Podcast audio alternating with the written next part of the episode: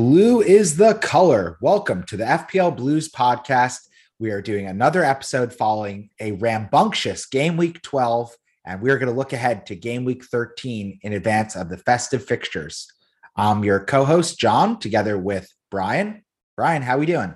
I'm very happy to report there was no international break hangover. There were goals all over the place in every single match, and you love to see that as an FPL manager. Absolutely. This game week was like one of those Spanish manager or excuse me, Spanish commentators uh, just saying goal because goal rush left and right. You turn around, they go to one game, there's a goal there. They turn around, there's two goals and another interesting match. And it was just left and right. The goals were pouring in. It was sight to see. Uh, and I think there were some good scores across the FPL game. The average in the FPL community was 57. Brian and I both Very beat strong. that. Yeah, Brian and I, we both beat that pretty handedly. But on this episode, we really want to discuss the top performers for game week 12. We're going to get into some listener questions. We're going to get back into the fold of doing that on every episode and also just discuss our respective transfer and captaincy plans going into game week 13 as we look ahead to more matches over the course of the next month or so. With that, Brian, how'd we do in game week 12? Yeah, Bucks, I was thinking about what you said about the goal rush uh, here in the US. That's a big part of how we watch the Premier League games on Peacock. And this was one where you just felt like all the highlights were delayed by a minute or two because the goals were coming in so fast and uh, furious. So, Yep. something that we're not usually accustomed to. And a couple crazy, like 3 3 matches, right? So, multiple uh, goals on each side. You love to see that. And for my team, got a 16K red arrow. So not the worst. Ended up on 68 points. Um, I'm now at 124K OR. Got two transfers in hand, but I think uh, you know where I'm going with this. I really kind of was going back and forth. And I asked you specifically via text to walk me off the Reece James ledge because I wanted to be you know, a little bit more conservative, bank two transfers, and then make some moves with Toney and Mbeumo. And instead of just going Azpi to James, I banked my transfer. So now this has resulted in Azpi, who I bought at 6.0, dropping all the way to 5.8. And now James is 6.1. So I have missed the boat Ah, entirely ah. on that. So no, no longer can I make the straight swap. I am now have to find 0.3 elsewhere with my two transfers. So that's a bit of a bummer. Obviously, currently tinkering a lot, but in my side, like most people, all the fullbacks, the wingbacks, just absolutely sensational showing from them. Chilwell had nine points, Cancelo 12, Trent with 15, capped Salah with uh, 16. But I think the rest of my team was was rather disappointing because I had some uh, high profile players playing in that Sunday in both of those Sunday fixtures with the likes of Raphinha, Son, uh, you know, Foden, and all of those guys were huge letdowns. Raphinha has a mystery illness, so he misses out completely. And that was that one was a tough one to swallow because I if I knew he was, had an illness prior to the deadline, I probably would have made my transfer to bring James in because I would have had a much weaker starting 11. So that one's a tough one to bite. Foden comes off at 57 minutes. I think Pep was just protecting him after the game was in hand. So you hate one of your players just a few minutes away from getting uh, at least three points um, in that clean sheet point. So he misses out there. Son, he blanks again as part of the Tottenham experiment under Conte. We'll talk about them a little bit more closely later on. But all up, you know, 68 points, small red arrow, two transfers in hand, ready to make some moves going to game week 13 enough about me, Bucks. Tell me about your squad and a really impressive score. Yeah, so I ended up with 81 points and a 21k green arrow up to 42,000 in the world overall. So pretty happy with that. Well done. Bucks. Well done. Yeah, Pulling, nice. pulling off pulling off the uh, the Kobe points, the the high of 81. I like it. Yeah, and you know what? It was patience was key in this one. I also, as Brian mentioned, we we text pretty regularly back and forth, just FPL thoughts, what we're up to, and in this one, Brian was going on the Azpi James transfer move, and I was really thinking Havertz to Jota, and you know we both decided collectively. I think I think we each were seeing the merits of moving making that move this game week, but we both decided it was probably worthwhile to bank the transfer. And we both were bit by it a little bit. Uh, because Kai doesn't really do anything for Chelsea in a nice win, and Jota scores. So, say yeah. la vie. It's a long season, and I think we're going to make those moves back in, if we are smart with our transfers going forward. But uh, you know, Brian's team, my team, they look pretty similar. The only real difference is I had Tony Rudiger. He ends up Oof. delivering. He has a massive 14 point showing so that's great for me and man also- bucks can can you can you just go through your emotions of you know, we haven't had Premier League in two weeks. And the first goal of the game week is a Rudiger header, header who you own from a corner from Chilwell. Chilwell like yeah. absolute 24 points, like on the board, like basically in the first 60 minutes of the opening game week uh, coming back. That's got to be quite the feeling. I have to say that I am really loving when Chelsea play the opening match of the game week. Uh, this one, yeah, they've been I, hot there. Yeah, they they tore up Norwich 7-0 with that time slot and they did the same thing this game week. Again, another I would say Leicester is a much more challenging opponent, but they really put them to the sword and against Norwich I ended up with 24 points in this one. I had Chilwell as well, so I get 23. So you love to see it and that just started my day the right way. I had Tony had a good game. He ends up with a goal. He's someone that I've stayed loyal to. And yeah, just really the defense came through for me. I had TAA, Cancelo, and then Salah. Steady as he goes, he ends up with eight Ooh. points total, but most of the game captains him, so he ends up with 16 points. Uh, so Bucks, your your defenders, not including your goalkeeper, got 50 points, five zero.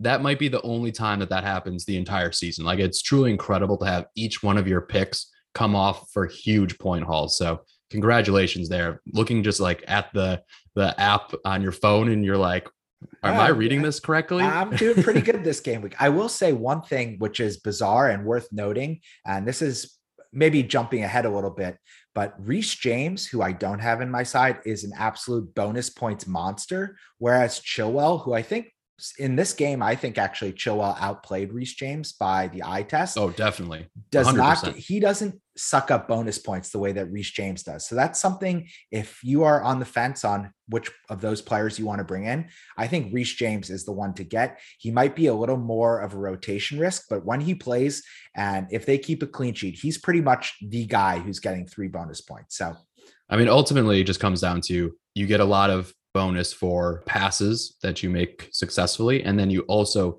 lose bonus when you miss shots. And Chilwell missed a couple shots in this game that easily could have been goals. I mean, we forced Schmeichel into his hardest save of the day, probably in one of his shots. And Chilwell is very unlucky not to come up with at least 15 to 18 points in this match personally. So I'm happy to own him. But uh, yeah, we'll, we'll discuss the premium Marvel esque universe of fullbacks a little bit later. All right. And with that, we should shout out the superhero of the game week. The manager of this week was the son of Grafton and manager Nick Buckholtz. He ends up topping the scoring in the FPL Blues Super League, our podcast mini league, with 88 points. Massive showing Ooh. from Nick. Double Ochos, yeah. double snowmen out here. He's from Wisconsin. He's from my hometown. He's stacking up those snowmen right now in the cold and uh, put an 88 point spot up there. Very impressive. Well done. Yeah. And really, you know, Nick's team is anchored by three Chelsea defenders. He has Rudiger, Chilwell, and Mendy in goal. So that's a really interesting differential. Like I think most of us, he also has TAA and Salah who deliver, and he has a different and, and he has Cancelo. So he also had a very strong back line. And then where Nick is different than I think most of the FPL community is he still has Alex St. Maximin. And Alan St. Maximin ticks on the points and he's looking rejuvenated uh, in that Newcastle team.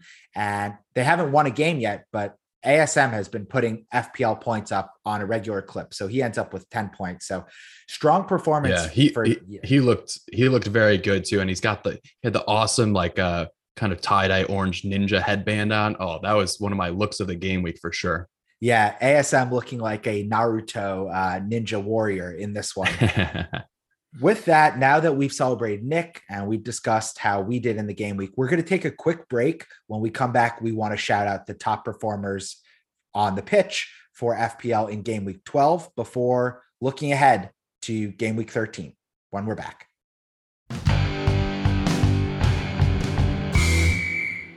So, taking a look at the top performers in game week 12, the defenders continue to dominate. Bucks, obviously, some highly owned defenders like Trent, Chilwell, Reece James, Rudiger, they all delivered. But then we also had some big contributions from goal scorers, including Tyrone Mings, who had 15 points. Yep. Let's also shout out our boy Rico Suave. He got a, his second goal in back to back games for Brentford. Um, there are also goals from lots of other defenders. Ben Mee for um, for Burnley. Just crazy that all the defenders are the ones getting the goals, whereas the you know the strike force, the premium strikers are just getting donuts. Yeah, this was this continues to be the trend of the season where going big at the back really seems like the recipe for success because the premium forward spot is really not punching at the price point that it should be. Ronaldo gets an assist this game week, but really was invisible for most of the game. Otherwise, Vardy blanks, Kane blanks, and you're just really not getting your money's worth at that forward position. And because the goals and bonus points are more readily available for defenders in the event that they deliver, they're going to get more points for every contribution. Plus, clean sheets going to increase their bonus point potential through the roof we're really seeing that there's outsized returns for those semi premium and premium defenders game week in and game week out. And that was true this game week as well. Yeah, Bucks. I mean, the formation of a 4 4 2 really seems like that might be the way going forward for the next, um, you know, four plus game weeks just to see how things net out.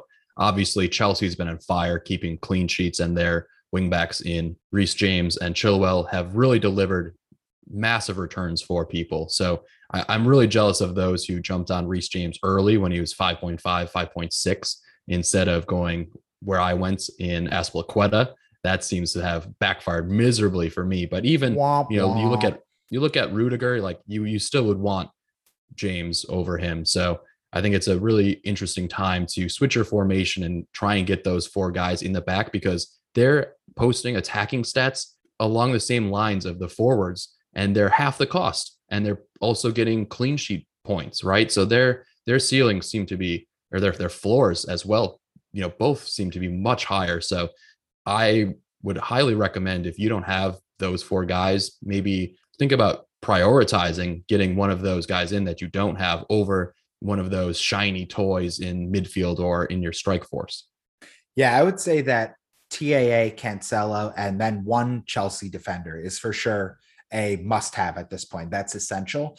You know, looking ahead to the festive fixtures, there's so many games coming up in such a short window that I'm actually comfortable sticking with Rudiger because I think he is the most nailed. And so I think a sideways move Rudiger to Reece James at this point doesn't make sense based on the price difference, et cetera, et cetera. But in a vacuum, I mean, Reece James, if I had my wild card, he would be the, one of the first names on my new team sheet for yep. sure. And totally goes, agree. And he he had a, he had a goal chalked off because of that, you know, over delayed offside, um, yeah. delayed offside, right? So he could have even been on more points. I, I, will say though, he was very fortunate to get an FPL assist this week. Kanté did all the work on that on that uh, goal that he scored, basically a sideways pass from about midfield, and he dribbled through and had an excellent, classy finish, which is usually not Kanté's uh, form. Uh, but he, you know, gets on the score sheet there. So a very fortunate uh, assist for for James owners. But then again, he crushes it on on bonus on BAPS. So uh, player that you can't ignore. Just to take a step back, Trent Alexander Arnold and Tyrone Mings are the top game week scores. They have 15 points each. Then Rudiger, as we mentioned before, he has 14, as does Emmanuel Dennis, budget darling. Oh, forward. Dennis option. the Menace is back. He's back, baby. He's back in my thoughts, and he's an earworm for sure. I think for many uh, FPL managers looking to free up funds.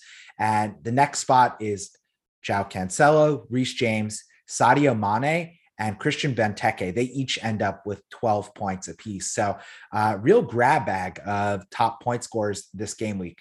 I don't think we can hammer home enough that the key takeaways thus far this season is that defenders are hauling and that the top scorer for game weeks have regularly been defenders and it's really often by a wide margin. So I think going big at the back is the way to go. And as we look ahead towards the festive fixtures, those should be the priority transfers for pretty much all FPL managers across the board. As we mentioned earlier on the episode, the real story from game week 12 was all the goals being scored around the Premier League. Watford hangs four on Man United to officially send Ole Gunnar Solskjaer packing and out of a job. Liverpool, they back up their manager in a big way. Jurgen Klopp getting into it with Mikel Arteta on the sideline. Ooh, and that was that was feisty. Spicy. That, that was, was, very spicy. feisty. And what does Liverpool do? They go uh, and they hang four on Arsenal while keeping a clean sheet. So that's that's a real way to show your coach that you have their back. And that just reminds everyone here, here's a dad joke incoming. Never bring a gunner to a bazooka battle. That's for sure. They Arsenal got totally blown out, and that was uh, oh, sight to see. Bucks, you know what's funny in that match too is like we're both Ramsdale owners, and he played great and ended up with one point. So that was a kind of a funny situation where you know you think your goal player or your goalkeeper is playing pretty well, but in FPL, if the other team's hanging goals, you're just not going to get any points. Honestly, that score line was probably a little generous to Arsenal because Liverpool probably could have had six, seven, maybe even eight if Ramsdale didn't stand on his head a couple times in goal. and you know what was shocking, Brian? You know, having two teams score four goals, that's a pretty strong game week in and of itself. But then there were six other teams that scored three goals apiece. So uh, just incredible. Totally maniacal game week from a scoring perspective. Chelsea go 3 0 on Leicester. Man City go 3 0 on Everton. And then out of nowhere, Burnley Crystal Palace is a 3 3 goal fest. And and then you have Brentford Newcastle not wanting to be outdone also goes 3 3 goal fest for draws. So it's just wild game week, goals everywhere. My grandma could have gotten a goal. There were so many goals in this game week. So it was just wild to see. You love to see it from an FPL perspective. Looking at Newcastle, obviously, new regime. Um, Mr. Eddie Howe not on the sidelines for this one. It'll be interesting to see how they get more organized when he does appear, but you can definitely bank on at least three goals being scored in any match that they play in. They're so attacking because they frankly that's all they can do they can't defend and so there isn't a lot of you know counter-attacking football it's just one way traffic towards one goal and then they're sprinting back on defense play defense very quickly so it's definitely an appealing um, appealing matchup for future captaincy shouts because they they just love to play that frantic pace yeah and that's a good transition because it's worth mentioning that after this game week Norwich City are no longer the bottom of the barrel in the Premier League. They secure their second yeah, straight w. win. Uh, they're on a little winning streak. Didn't think we'd say that all season. And they leapfrog Newcastle, who are now the bottom of the barrel. They are at the 20th place spot in the Premier League. They have yet to get a win on this season, which is uh, pretty remarkable because they do have some talented players in select spots. So hats off to Norwich, right? Like they pulled off the victory versus Southampton, who have been very uh, stifling on defense, and they get a 2 1 victory there. I think that McCarthy probably could have saved at least one of those goals. So it's a bit unfortunate for Livramento owners to only get one point from him. But, uh, you know, neither of us own him. So we, we didn't mind that scoreline at all. Yeah, F them. Uh, honestly, the Norwich Norwich's expected goals in this one was like less than a quarter of a of a point. So uh, they had like 0.24 expected goals for. So yeah, well, like you said, Southampton were a little hard done by this result, but good on Norwich, good on Dean Smith, and I think it shows what selecting just your best starting 11 is going to do because Billy Gilmour was exceptional. And for some reason Daniel Farke just wasn't wasn't seeing it from him and so he wasn't getting regular minutes. But I think with that yeah. Brian if you have anything else to add let's move on to Yeah I actually did have one more game I just want to touch on again it was the the Crystal Palace and Burnley match right? Crystal Palace actually had like top 5 defensive stats from their first like you know dozen games or so and they are playing a burnley side who's notoriously low scoring kind of grinded out and this was surprising to see them give up three goals because i know crystal palace has a nice run a lot of people are actually considering um, Guaita in goal or possibly one of their like Tyrick Mitchell for a 4.5 defender interesting to see if this becomes a trend. Obviously, they're playing much more attacking football, which leaves them open. And so I'm just curious to see how they go with their upcoming fixture run. Again, it's it's really quite impressive the run that they have coming up. And so the likes of Benteke and Gallagher look to be decent shouts. I mean, they play Villa, Leeds um, in the next two. Manchester United, eh, maybe hard, maybe not.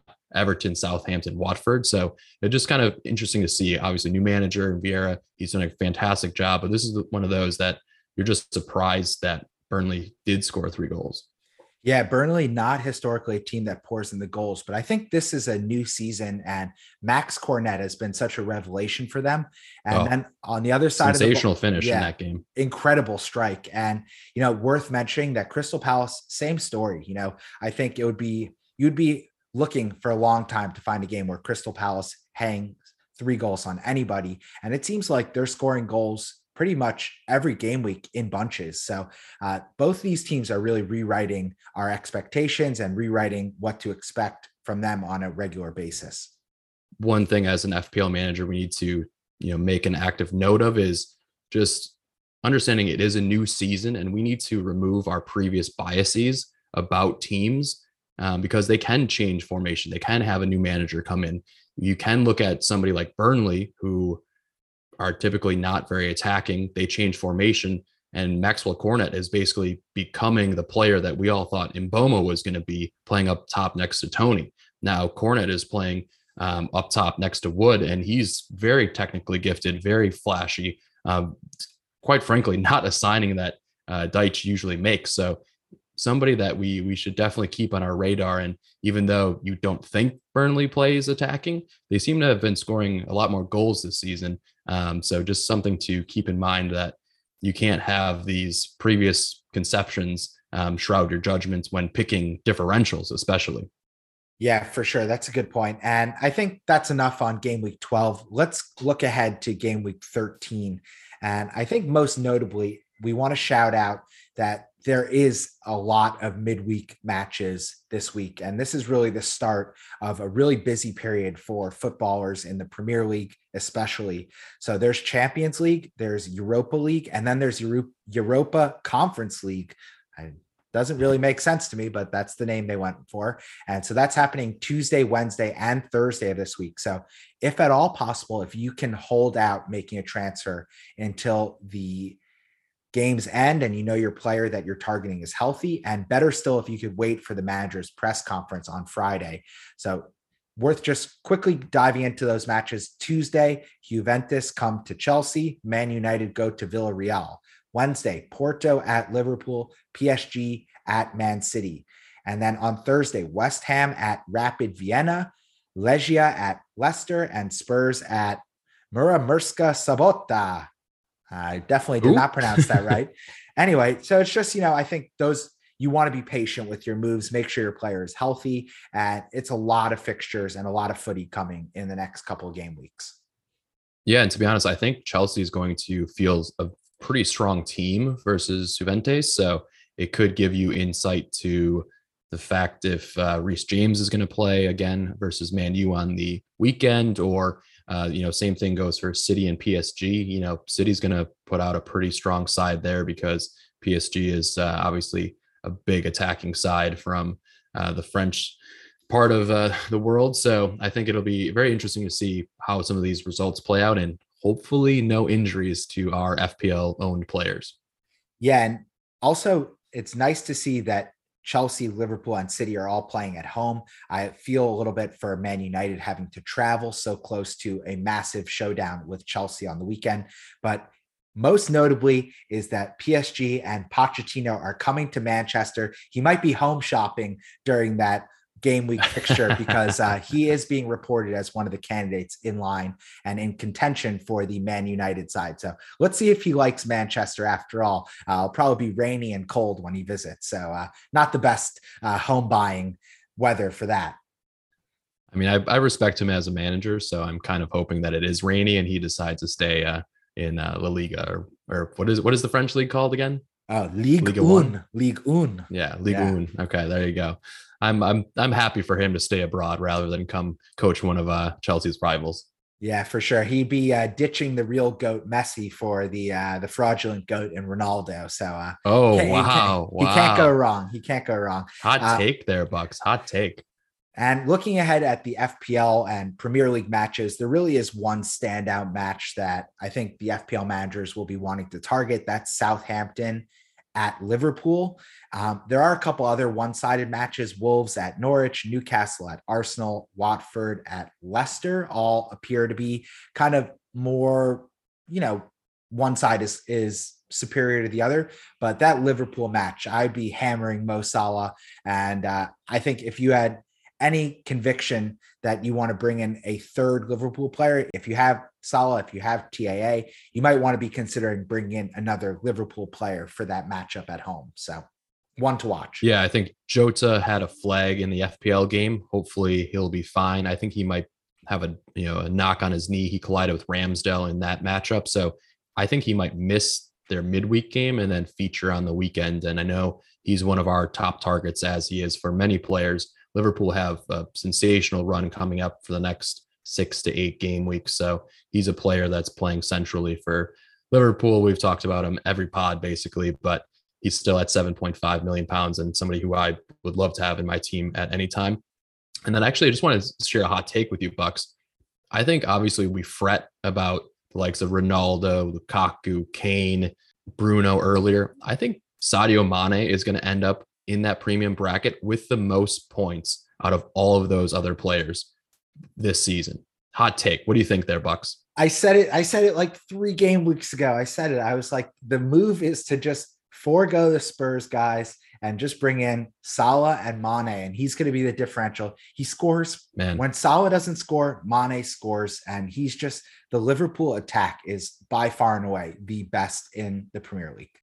They're just better than City right now going forward. And that's hard to say because they are a thinner roster, but between Salah and Mane and either Jota and Firmino, they score goals every game. And one of those players delivers every single match, if not more than one.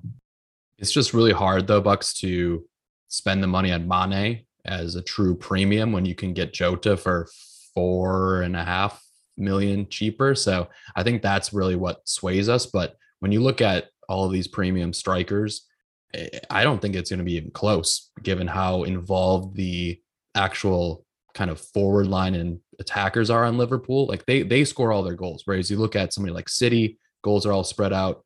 Kane's not scoring any goals. Who knows what's happening with United? And then Chelsea, their wingbacks score more goals than likes of Kai and and uh, and Lukaku. So just interesting to see how that one continues to play out. But I think Mane is is definitely a huge differential, and I think he's unlike Jota. You could comfortably captain Mane as a potential differential, right? Whereas you're probably never going to captain Jota. Again, just just things to think about, especially if you're, I think, you know, outside the top, you know, half million. These are things that you could take a punt on and, and see if you can rise in the ranks. Yeah, this is going to be one of the strangest uh, Golden Boot award seasons you're probably ever going to see. It's really the Liverpool duo and then a bunch of wingbacks uh, in contention right now. So you don't expect to see it. Uh, we do want to just mention that the marquee matchups for game week 13 both happen on Sunday. West Ham go to Man City at the Etihad. Uh, this is a really interesting match. Both teams are in the top four or at least close to it.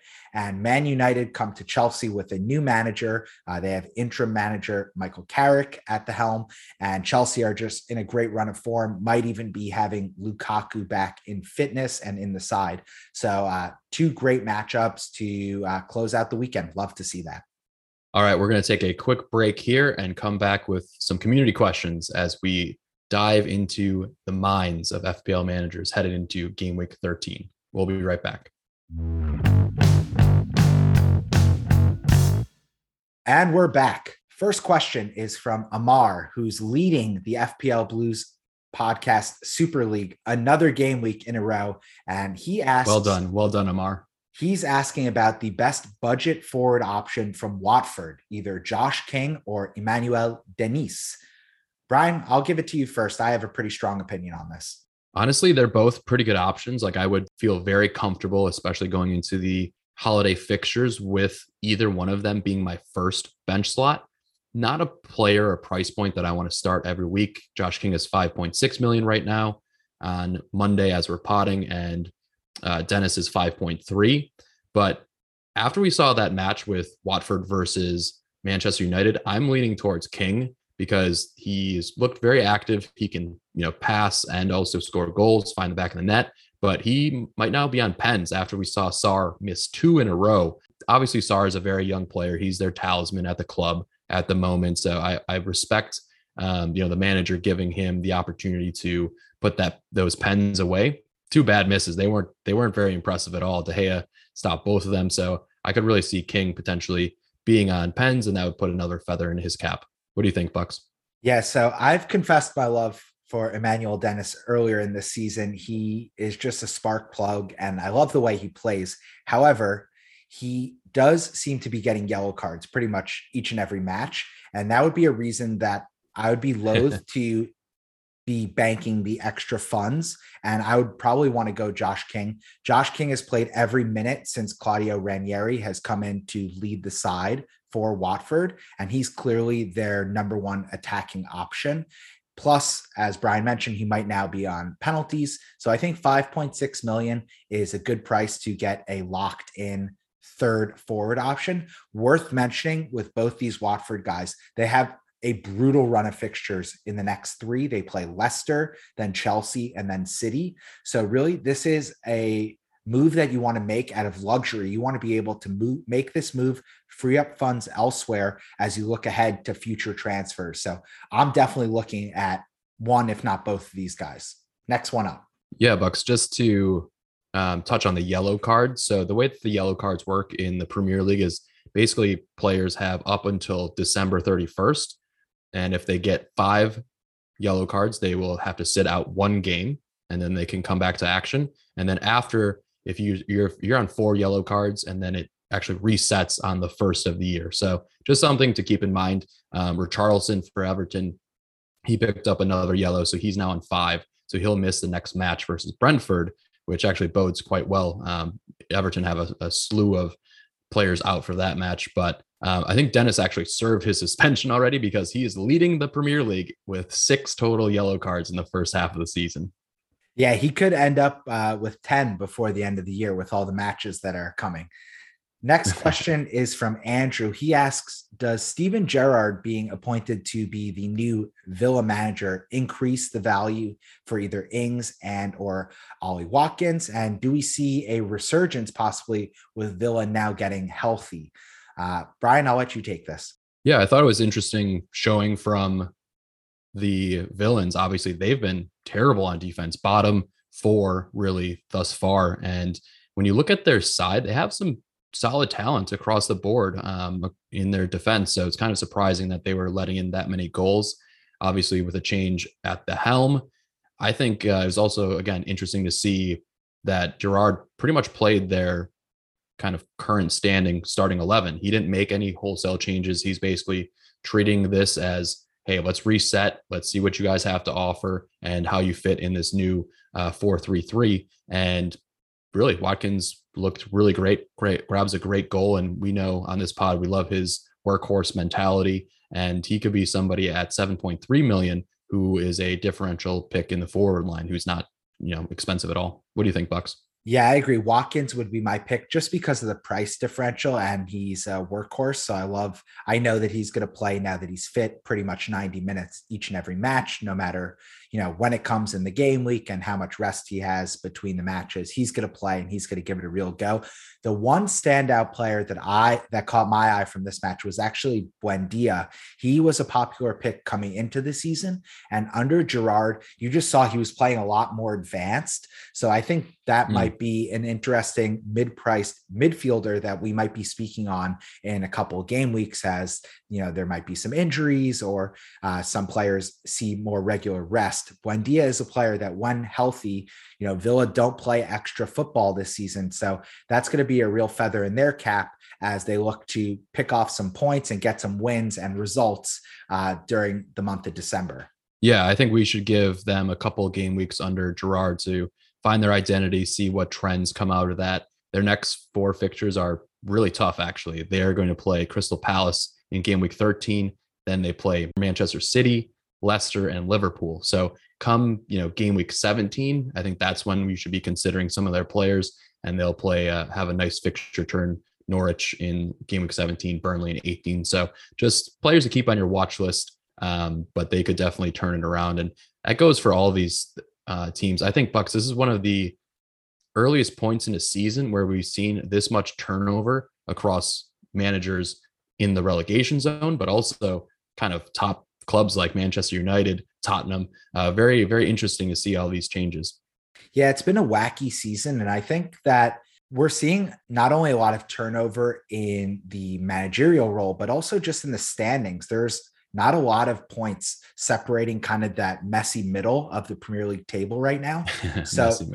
So there's a lot of opportunity for teams to just go on a small win streak and jump a couple places and all of a sudden be thinking that they're in contention for a spot of European football. So that's just something to keep an eye on. And I also think that for the Premier League right now, certain teams have had really hard starts to the season, i.e., a Crystal Palace. They've had some really tough matchups. And, you know, certain teams have kind of gotten off easy uh, with a very cush run of their schedule happening in the rearview mirror. Now, as we look ahead, there are a number of fixture swings that are going to be coming in the next few game weeks. Uh, most notably, that I saw stand out was Wolves. They have Norwich this weekend, and I believe they have one more soft match after that. And then all of a sudden, things get really ugly really quick for them. So, uh, just if you're a oh yeah if you're a He Chang Huang owner, uh, I'd be uh, figuring out my strategy to move off him and bring in one of these Watford guys uh, to be his replacement in the next couple of game weeks and the transfer windows. Bucks, we're still in the community questions part, but that was a, a good tease to my transfer plans later. Um, because, like you mentioned, starting game week 15, they play Liverpool, City, Brighton, and then Chelsea. And I want no part of uh, owning Jimenez or uh, Hwang for those fixtures. So um, definitely somebody to potentially move off of. All right, next question, Bucks, is from me. Let's talk about Ole out. How does this affect. Manchester United from an FPL perspective? Are we expecting them to have a big turn of uh, of score lines around? What what are we thinking? They're coming into a very nice, cushy part of their schedule in a couple game weeks. Obviously, they play Chelsea and Arsenal in the next two, but then they play Crystal Palace, Norwich, Brentford, and Brighton, and they could really turn things around here. Does this make CR7 more attractive up front? You know what? I've been saying that Ole probably needs to go for a little bit, but as a Chelsea fan, I've been very happy that he's kept his position for as long as he did. However, so evil, Buck, so evil. um, I can be twisted at times. However, I will say that the last couple of game weeks have really proved to me that it wasn't a managerial problem. It was a problem in the locker room. And I think that the players need to stand account and be be called on and called out for the way that they've performed and the lack of intensity and just the wrong mentality that they've had in some of these matches. I mean, the Liverpool match was a major red flag, and they haven't really come back with a you know return to form performance. So for me, having a United player in your team right now is a big risk. Whether it's Bruno who looked terrible against Watford. He was probably one of the worst players for Man United on the pitch that game. Or Ronaldo, you know, he has been getting returns, but I, I just don't know. The, the team needs to show me that they actually are serious about being a top side with the t- kind of talent they have. They should be getting returns on the regular, but this team had they're missing mojo right now. And I wonder if they're going to need to ship players out in January or bring players in during the upcoming transfer window to kind of shake it up. But uh, I really, at the end of the day, by the time Ole got dismissed following this Watford fixture, I didn't think it was his fault. I thought it was on the players. Yeah, I mean, I don't think he was a top 10 manager in the world by any stretch of the imagination, but I think we've identified a lot of their problems lie in their midfield defense, you know, they need a, a prime time defensive midfielder that can go box to box and really have some speed. Um, you know, McSauce and Fred, they're fine, but I feel like they're kind of duplicate, um, kind of have the same types of skills. And it would be really helpful for their center backs to have a player that can help pivot the ball. And, you know, they have all these prime time but they have it attackers they have it it's donnie vanderbeek he's a stud and he's oh, been, he's DVB? been waste, he's been wasting away the, the problem with united is they have they have such a glut of talent but they haven't figured out a system to really put everyone in the best position i mean pogba's missing games now with an injury Greenwood is a late scratch for COVID. It's just one thing after another. They bring in Jadon Sancho. They don't have a position for him to play from the jump. Eh, they got a lot of problems to figure out. And I think uh, the interim coach is not going to be the solution. So uh, definitely that Chelsea game and their upcoming match at Villarreal, who knocked them out in the Europa League Championship game last season. Those are both going to be really tough games to kind of fix the plane in flight. So uh, I feel for Michael Carrick, who's going to be kind of the shepherding manager for those next two games. Yeah, I think one thing we're looking for in the next manager for Manchester United is to find somebody who has a little bit more of an iron fist, um, less of a player's manager. I think again they have a so many riches, um, especially on the attacking side of the football, and it'll be interesting to see how that kind of resolves itself because a, a player-friendly coach it might not be what what they need. Um, I think there's also since there's such a global brand, there's a lot of pressure from the fans to bring in the right manager in. That manager, I don't think exists on the current market right now, right? Pochettino is potentially rumored as being interested, but is that going to happen? Is he going to leave PSG mid-season where he's easily going to win his first, you know, piece of hardware? I, I don't, I don't know, Bucks. I, I think that that would, would be a good fit, but I don't see it happening until the end of the year, and that just puts them in a further state of flux. And CR7 ain't getting any younger, and um, you know, for FPL, he's 12.4 million. I can't be bothered at that price tag. Yeah, agreed. And and we did also, I think Brian, you wanted to ask about another new uh, appointed manager, Conte. We're getting a lot of questions about the Spurs duo in Kane and Son. They both blank, and they both were a little invisible, surprisingly so, in their last match. And they really do have an easy run of fixtures, but with neither of them really delivering uh, I, I, there's to stay away. If you have them already in your side, I would hold them and I would start them for sure in the next few matches. The real player for me that's going to get the major Conte bump is Reguilon. He scores a tap in goal. So you, if you made that move already, you already have seen that pay dividends. But otherwise, Spurs just need to get their mojo back right now. They are, as you made a joke in one of our mini league threads. They are not hot Spurs right now. They're cold Spurs and they are like bone Spurs right now. They are just stuck in the mud. They are moving very ouch, slowly. Ouch. And they need to they need to get back to scoring two three goals in a clinical way, uh, specifically from Harry Kane. So uh, I think that both Spurs and United are a wait and see for me. Yeah, I think it's going to take time for Conte to employ a completely different system than they were utilizing before. And I think that's just going to take time to play out. Like Buck said, if you have Kane or Son, keep them, hold them for this run of next three fixtures, which are very appealing. Burnley, Brentford, Norwich, um, and then Brighton. Brentford's been giving up three goals a game, so that might be the get right game in this. Burnley just gave up three to Crystal Palace, so we could see some goals come in. And you know, in the first half of that game, I watched very closely because obviously I had Son, um, a differential of sorts for me um, in the last match of the game weekend. The link up play between Moura, Son, and Kane was not very good. I think players were a little bit tentative because they're thinking about how Conte wants them to play. They were not making reactionary plays on the pitch. They were holding the ball too long. And when you have Skipp and Højbjerg as your midfielders, there's not a lot of creation there either. So they're definitely candidates to bring in kind of like a central attacking midfielder, somebody creative in the January transfer window. And I think that would help them a lot because they're truly their most creative player is Kane, right? And he, although he can drop deep, you want him next to goal, and he can't do both because he's clearly at that age where he, you know, can't sprint that much. he looks really slow. Uh, I think that was one of the main questions from uh, Andrew Steinberg in our uh, FPL mini league is just why does Kane look so bad? And that, that's something that we gotta we gotta see out in the pitch. But I don't know. I'm I'm I'm lukewarm. You you you you might have one of them, but if they don't deliver next three games, move off of them immediately.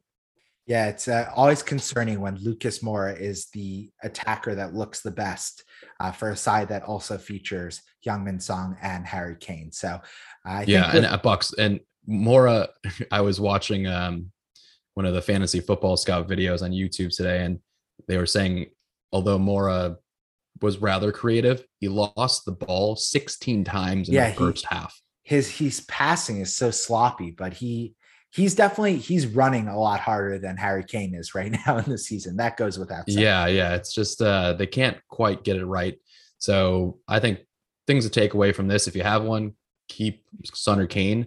The only other player I would consider bringing in is is Reguilon, who looks to be more attacking. He had I think two or three shots, so uh, at his price tag of 5.1 could be a uh, you know small differential in the back line. Yeah, just one last thing that I do want to mention, uh, specifically on Harry Kane. I know a lot of FPL managers have been setting up and figuring out how to fit in that premium striker spot. I've had Vardy for a number of game weeks, and he's blanked and blanked and blanked. But I was holding out because I wanted to move him to Kane. However, right now I'm looking at it, and Vardy is just the better player.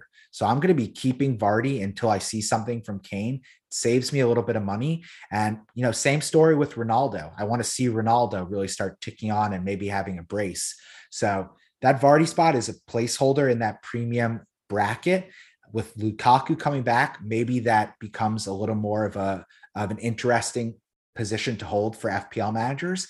But again, it's you need them to be performing on an outsized basis. You can't be having Kane, Ronaldo, and Vardy being outscored by Christian Benteke two game weeks in a row and feel like you're doing well in FPL. So, with that, I think we can take a quick break. We're going to wrap this up by covering our transfer plans and captaincy selection for game week 13 before we say bye.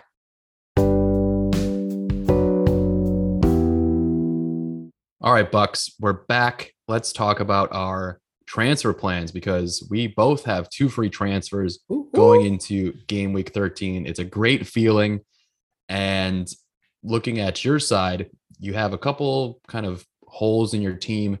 I think the likes of Edouard, he didn't start on the weekend. He's taking out about 6.5 million up in your squad at the moment.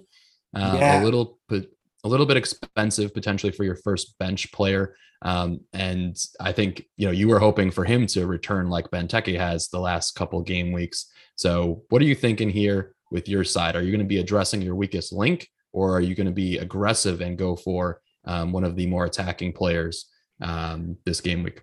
Yeah, don't remind me of my mistake of choosing Edouard over Benteke, let alone Jimenez. But I have two free transfers, as you mentioned, and I'm going to be waiting as long as possible to make this move. But I'm for sure using two transfers, if not potentially taking a hit to make three transfers. And really, the priority in my team is to move off kind of yesterday's news to get ahead of the curve on some players while also freeing up funds. So I'm going to go for sure Kai Havertz to a cheaper midfielder. Right now, I have that penciled in as Diogo Jota, and I'm going to be moving off Edouard. And right now, I'm bringing in Josh King. That's my move. It's a hmm. move hmm with an eye to the future, as you mentioned, my Watford Josh King player is not going to be playing in any of these matches if I can avoid it. But that move saves me 1.5 million and banks that for a f- future move. If I were to take a hit, I can go straight swap of Mbeumo to either Conor Gallagher or bring in a player the likes of a Max Cornet. But uh, if I had to choose one, it would be Gallagher. But I think I'm going to wait to make that move until it's more clear with fixtures that those are the guys and that they are in fact locked and and going to be healthy and playing every match. So my moves right now. All right, Bucks. All right. So so Havertz he injured his hamstring. Is that the word that we? He we don't know how long he's out, but he's got a tweak. Yeah, so in advance of the Champions League match, Tuchel mentioned that Havertz has a little bit of a hamstring problem. He didn't say if it was an injury or whatnot, but that doesn't sound good. And plus, it seems like Lukaku is ready to be a sub for UCL, which makes me think he's probably ready to be a starter on the weekend with a couple more days rest and training. So Havertz is yeah, not a lot be. He's not going to be the number nine, I don't think, for maybe more than another half a game week uh, going forward. Yeah, so you save about half a million downgrading Havertz to Jota. That seems like a, a no-brainer move in in my opinion. So that just means that you'll likely be starting both Mbeumo and Toney this game week. Then once again, you're going to roll out the Brentford double. Actually, so just to take a step back, so my bench this game week was Edouard, then Duffy and Brownhill. So Edouard and, and Brownhill in my side were rarely going to see the pitch. Uh, realistically because Edouard, as Brian mentioned, yeah, he's being boxed out by Benteke literally and physically on the pitch at times. so that's a tough, that was a tough L for me to take on wildcard. My team sheet right now is actually a five, three, two. Uh, so I was going to probably bench Mbeumo, have him be my first or second bench slot. And I was going to start Duffy. Uh, I don't hate that match. I believe they're playing Leeds. Is that correct? They're playing Leeds on the game. Right? Yeah, they're they are playing Leeds, and we don't know if Raphinha's does he have COVID. The reports are no, but with with an illness and you know PII these days, you know maybe more information will come out. I own Raphinha, so I'm hoping that he's back and just had the sniffles. Um, but yeah, that that's not a bad shout. I mean, without Bamford in the side as well, um, especially if both of those guys don't play, um, starting Duffy is seems like a no brainer. And you know, through the first 80 minutes, he was on. Um, you know, I checked the. the he was on nine points. He was on, he was on nine points. Yeah. That was that was horrible. And then uh, Villa get two late goals. You know, in the last 15 minutes. So um, yeah, he's definitely a decent shout to to start. And Sanchez will be back in goal for this next game, and that obviously shores up their defense a lot more than having their backup keeper play. Yeah. So, the, like I said, right now, Duffy is in my starting side. I think if I make the moves, Josh King will be my first bench option and Mbeumo will be my number two. And that's probably okay. how I'll line up. And then next game week, I can address Mbeumo, barring any injuries. Uh, that is my plan right now. How about you, Brian? What are you thinking? I love it, Buck. So, one question I have for you is I'm looking at my team, and my top two transfer targets are Reece James and Jota. Okay. And these are two players I know I want to have long term. And it's just figuring out that hopefully Jota is injury free by the time the weekend rolls around. Again, picked up a knock. We'll see if he's in the UCL side or not. But of those two players, you know, who would you, you know, transfer in? Obviously, this game week, Chelsea plays United, which I think they could definitely clean them um, given their you know organization and the unrest at United. But Jota is one of those players that you know, it gives you an extra piece of Liverpool who have been so attacking and any competitive FPL manager right now is has Trent and has Salah, right? So their differential whenever you watch them play is going to be the likes of Mane or Jota. So, you know, of those two players, who would you prioritize bringing in? So I think unfortunately for you, Reece James is going to be the number one guy because Azpi isn't giving you anything and he's expensive to be regularly on the bench and not even seeing the pitch. So I think Reece James is that's your number one move by a wide margin, regardless of whether Jota is fit or not. I think you know the Havertz to Jota move might be a move I make even if I find out that Jota isn't fully fit for this game week because that gives me confidence that the next couple game weeks once he's had this rest he's for sure going to be playing and probably playing more minutes.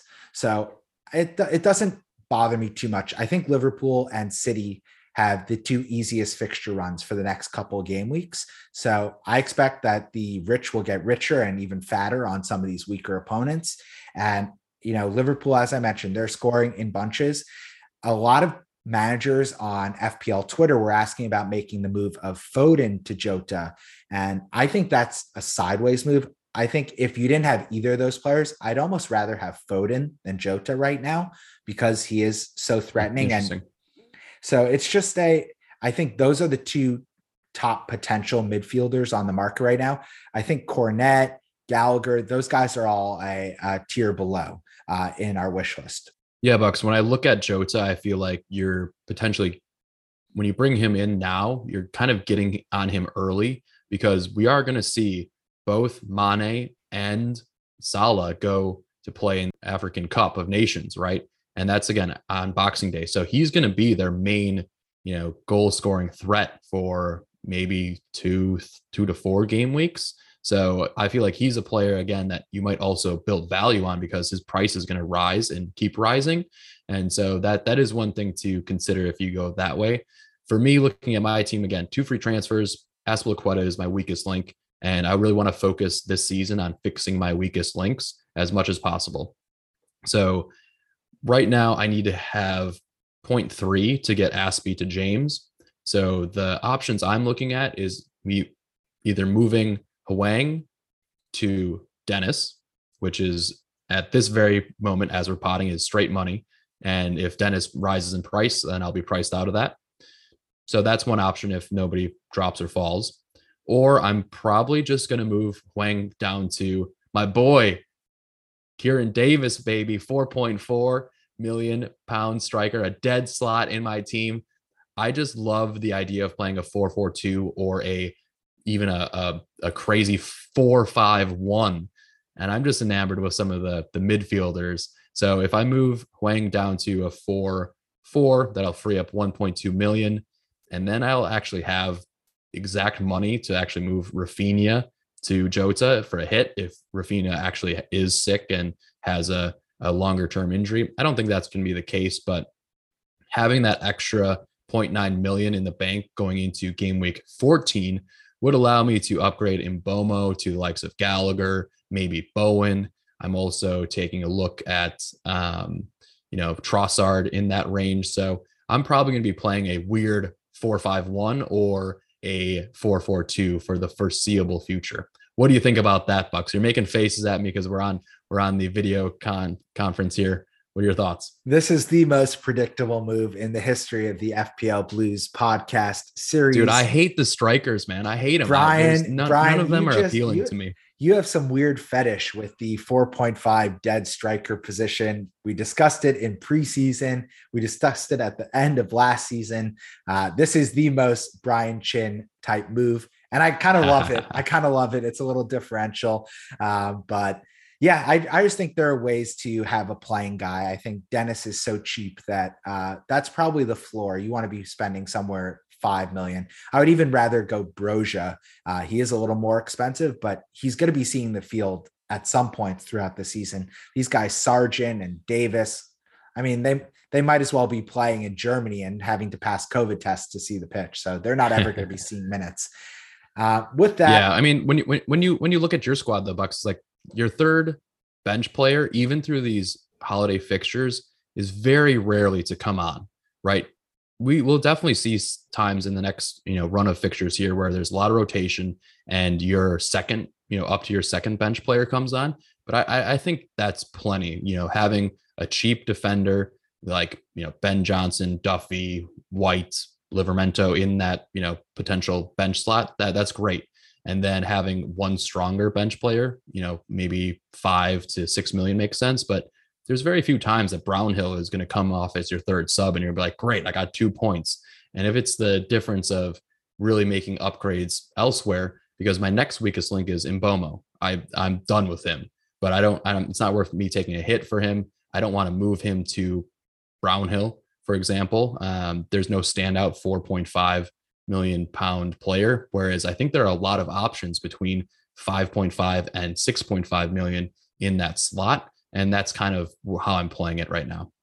No, I, I totally get it. I just not sure if it's worth making a hit to bring in that 4.5 uh, dead player because you're never going to be seeing points to benefit and make up for the minus four that oh yeah taking. well I, I have i have two free so there there is no there is no move right right now it would be basically i'm looking at Azpi to James, and then Hwang either to Dennis or the 4.4 dead player to free up funds for future moves. So that's how I'm leaning. The last question I want to ask you is very team specific for my team. Do I start Michail Antonio at City? He did score a wonderful overhead scissors kick uh, last season in that fixture, but I, given the way that City's been playing defense and the way that Antonio has, you know, I'm, I'm sticking with him. I've decided to stick with him, but I think I might put him as my first bench this week and maybe start somebody like uh, Duffy over him if I really want to get crazy. What do you think? Uh, listen, I think Antonio, you got to back him. He West Ham can hang goals on anyone. It's unfortunate because he really hasn't been involved in any of their recent goal scoring efforts. So that is a little spooky, but he's at the price point where I feel like he's just a little too expensive to bench. And he's a little fixture proof from what we saw in the early parts of the season, where I would just back him against anyone. I mean, I played Vardy against Chelsea, kind of banking and hoping that he was going to blank. Sometimes you just you don't want to move a player for for the sake of the upside. And he's owned by almost 50% of the game. So he's definitely been in my watch list. But because of the hard fixtures, I'm just going to stay away for now. And potentially down the road, I might just be resetting and going Vardy to Antonio. Uh, and that will be kind of my premium forward spot uh, in, in, a couple game weeks' time. But I think you have Hwang; He's going to be your differential going up against Norwich. So I think you could, you know, pair him next to Antonio and be confident that one of those two guys is going to get a return. So, so you're saying that instead of dropping Hwang, you would drop Mbeumo instead to free up that 0.3 million to get to Reece James. That would yeah. be your your preference to go to Bissouma or Douglas Luiz or any 4.5 player instead. Yeah, I think because Hwang has some good fixtures the next two, so I think the uh, the third bench spot really it should either be a midfielder or a forward, and it should be as cheap as possible. But I think that there are more options right now uh, in players that are tricking on points in the forward option, actually. And that historically has not been the case. Normally, it's the midfielders around 5 million that you can get for a bargain option. But Mbeumo he keeps hitting the post. He doesn't keep hitting the back of the net, which is incredibly frustrating. Yeah. And I know doesn't, doesn't, get us any points. Doesn't get I, us any points doing that. With confidence, as soon as most FPL managers, Brian, me and you included, transfer him out of our side, he is going to have a brace. Mark my words, ladies and gentlemen. Oh, that's exactly how how it works. But I do want to note with Hwang just one last thought. In the last two games, he has had zero shots. And so that is again why you know I think he does a good job on the team linking up and you know better IRL, but with no shots in two games and then all these tough fixtures, I'm considering moving off of him instead and and having a you know a, a better Mbeumo upgrade in game week 13. So anyway, those are the thoughts, those are the moves, those are the extra uh, tinkering that we'll do in our side one last thing, we do need to shout out our captain selection. I am on Salah, vice captain Trent Alexander Arnold. How about you, Brian? Bucks captaincy, it has to go to Salah. He's still, for any time returns, he's still got to be the number one guy out there. Um, Trent versus Southampton, that also looks appealing for potential differential. Um, but yeah, I think that's it's got to be Salah until the end of the year, really. I, I think he looks that good. And then when he goes to the African Cup of Nations, then we'll have some you know crazy uh, captaincy shouts and some rogue shouts, which frankly like I'm excited about. But given the effective ownership of Salah and his form, going against him is, is scary. It, it it would be like watching the game from behind the couch, and I hate to do that when Liverpool plays. Absolutely. With that, Brian, take us out of here. Thanks again, everyone, for listening and tuning in. Please continue to send us your questions. We love talking about them in the pod and uh, having some banter in the chat. So please engage with us on Instagram and Twitter at FPL Blues Podcast. We're continuing to post our team results and scores and some hot takes. I think Bucks, your hot take was that Livramento was going to outscore Kane. That did not actually happen. So I just want to call you out for that one. You might have to put a, you know, who's actually tweeting that from the account because I, I would not have backed that. But um, it was it was uh, it please, wasn't yeah. too far off. It wasn't too far off. Let me just two, say that two, two to one, two to one. I mean, Kane did have double the points of Livramento this game week, but um, please continue us continue to follow us, and uh, we look forward to game week 13. We're wishing you all some green arrows. Happy holidays to those in the U.S. Big Turkey Day, big Thanksgiving. Uh, Bucks, any any Thanksgiving traditions you want to shout out for your family on that day? Pumpkin pie over everything. Good luck, ladies and gentlemen. Let's have a lot of big scores in game week 13. Let's let's have it be merry when we come back on uh, the next pod with uh, green arrows for both of us and for a lot of our listeners. Thanks again. Onwards and upwards. See you, Bucks.